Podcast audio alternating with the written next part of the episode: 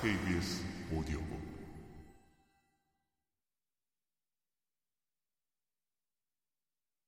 (22) 하츠의 경고 하츠의 입가에 요사한 미소가 그려졌다. 사실 고민할 필요도 없었다. 처음 만났을 때 내가 말했지? 하츠가 운을 뗐다. 자기 집에 불이 났을 때 빠르게 퍼지는 불길에 쫓겨 급하게 제 몸부터 나오는 죄가 있는가 하면 들어본 적 있는 이야기에 시아는 불안한 눈빛으로 하츠를 마주 보았다. 그 와중에도 바로 나오지 않고 불길 속에 있는 소중한 것을 구하려다 타 죽는 자가 있다고. 하츠는 고개를 삐딱하게 기울이며 시아를 들여다보았다. 내가 분명 말했을 텐데. 그가 고개를 숙여 시아와 눈높이를 같게 했다. 바로 앞까지 다가온 검은 눈동자가 시아를 똑바로 바라보며 잔인한 눈웃음을 흘렸다. 무언가 소중한 것이 생기면 그게 곧 네 약점이 된다고. 그 의미를 파악한 시아의 표정이 허물어졌다. 눈앞의 악마는 그녀를 해칠 수 없다. 그러나 그녀가 가진 것들을 해칠 수는 있다. 그가 해칠 수 있도록 그것들을 만든 것은 그녀 본인이었다. 바보같이. 후회해도 소용없었다.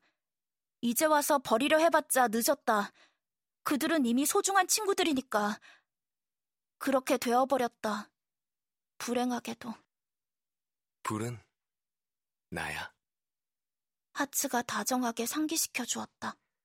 그리고 저들은 네 스스로가 만들어 놓은 너의 약점이 되겠네. 저만치에 있는 주드와 히로를 응시하며 하츠가 즐거이 속삭였다. 살려줄게. 시아는 눈을 질끈 감았다. 네가 여유롭게 타 죽을 수 있도록. 원하는 대답이 들려왔음에도 불구하고 시아는 눈을 뜨지 않았다. 안도할 수가 없었다. 그러니까 앞으로 내가 시키는 일은 혼자서 하자. 응? 또 이런 식이면 그땐 쟤네 진짜 죽어.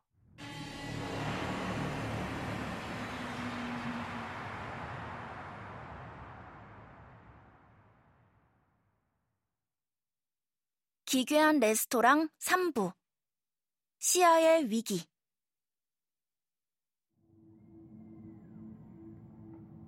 여기 와인은 언제 나오는 겁니까? 이상한 느낌이 든 것은 하얗게 질린 요괴 하나가 시아에게 넌지시 물어왔을 때부터였다. 오늘 저녁 제 애인에게 청혼을 하려고 해서요. 모든 것이 다 준비되었는데 주문한 로사리오 와인이 아직까지 나오지 않았네요. 시아는 몸서리치며 웃는 그녀를 의아하다는 듯이 바라보았다. 주문받았던 와인은 이미 나가지 않았던가. 그러나 그 요괴가 앉아있는 테이블에는 유리잔이 맑게 비어 있었고 와인병의 흔적은 보이지 않았다. 잠시만 기다려주세요. 실례하겠습니다.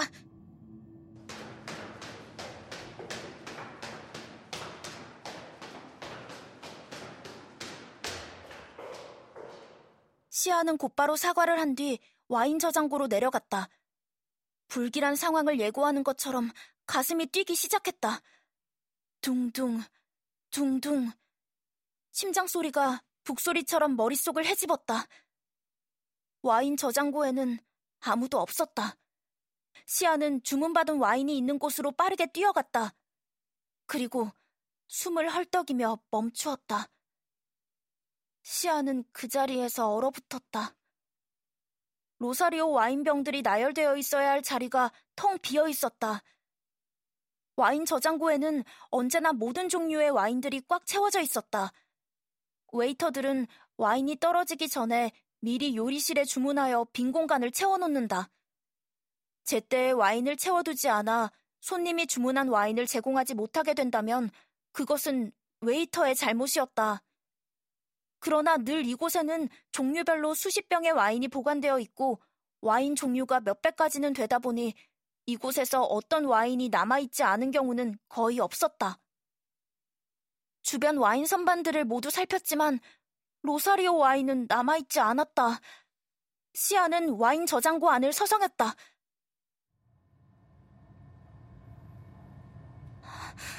나가서 로사리오 와인이 다 떨어졌다고 할까? 그러다 거미 여인이 잡아가면 어쩌지? 아... 탄식이 입 밖으로 샜다. 무슨 일이야? 익숙한 목소리가 와인 진열장 너머에서 들려왔다. 갑작스러운 목소리에 시아가 움츠러들며 고개를 들었다. 그때 반가운 얼굴이 진열장 뒤에서 튀어나왔다. 주드! 네가 왜 여기에 있는 거야? 시아가 소리 지르며 주드에게 다가갔다. 낯설고 차가운 환경에서 친구를 만나자 마음에 불씨가 지펴지는 느낌이었다. 마담 모리블한테 약을 배달해주러 갔다가 네가 레스토랑에서 일한다는 사실을 들었어. 그가 시아를 바라보며 씩 웃었다. 알다시피 식재료 저장실은 나도 마음대로 들락날락할 수 있잖아. 와인 저장고와 레스토랑 내부가 연결되어 있다는 걸 알고 이쪽으로 와봤지. 진짜? 언제부터 여기 있었던 거야? 글쎄, 30분 정도?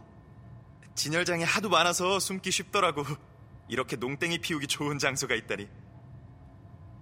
주드의 천연덕스러운 농담에 시아는 자신도 모르게 웃었다. 그러나 주드는 반가운 재회에 가려진 현실을 잊지 않았다.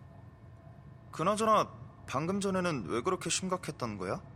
무슨 문제라도 생긴 거야? 걱정이 깃든 목소리에 시아는 어린아이처럼 걱정거리를 입 밖으로 쏟아냈다. 주문받은 와인이 저장고에 없어. 다 떨어지기 전에 미리 채워놨어야 했는데 와인 종류와 수가 너무 많아서 생각지도 못했어. 시아가 두려움에 떨며 말했다. 주드와 대화하는 와중에도 그녀의 근무 시간은 계속되고 있었다. 너무 오래 자리를 비우면 의심을 살 게 분명했다. 시아는 레스토랑에 앉아 있는 하츠를 떠올렸다. 마음이 조급해졌다. 어, 그만 가봐야겠어. 와인은 어떻게든... 걸음을 거칠게 옮기는 찰나 주드가 그녀의 손을 잡았다. 잠깐만 기다려, 시아. 미안해. 하지만 나 올해는... 아, 난 와인을 만드는 요리실이 어디에 있는지 알아. 희망의 실마리를 내미는 말에 시아는 절실한 심정으로 고개를 돌렸다. 전에 공연단에서 무대를 시작했던 뱀파이어 에드워드 백작이 와인을 만들어. 전에 우리가 갔던 공연장 바로 옆에 그의 요리실이 있어. 내가 가서 그에게 그 와인을 서둘러 내달라고 해볼게. 그리고 그가 와인을 내주면 이곳으로 최대한 빨리 가져올게. 주드의 해결책에 시아는 망설였다. 루이의 공연에서 하츠가 주드와 히로를 죽일 뻔한 이후로 시아는 두 번 다시 자신의 일에 그를 휘말리게 하지 않겠다고 다짐했다. 무조건 거절해야 했다. 거미 여인이 순식간에 잭 선장을 낚아채던 순간이 번개처럼 눈앞에 떠올랐다. 거미줄을 타고 올라갔을 때 보았던 너무나 많은 무덤들을 떠올리자 오소소 소름이 돋았다. 시아는 두려움으로 한껏 나약해진 자신이 미웠다. 주드의 도움에 제발 그렇게 해달라고 소리치고 싶은 욕망이 죄스러웠다. 다른 방법은 없을까? 주드의 도움을 받지 않고 와인을 채울 수는 없을까? 당장 와인을 대접해야 하는 손님이 저 밖에서 그녀를 기다리고 있었다. 저장고에 채울 와인을 지금 거미줄을 통해 주문한다고 해도 제때 받기는 어려울 것이었다. 부탁할게. 시아는 자괴감과 죄책감을 느끼며 대답했다.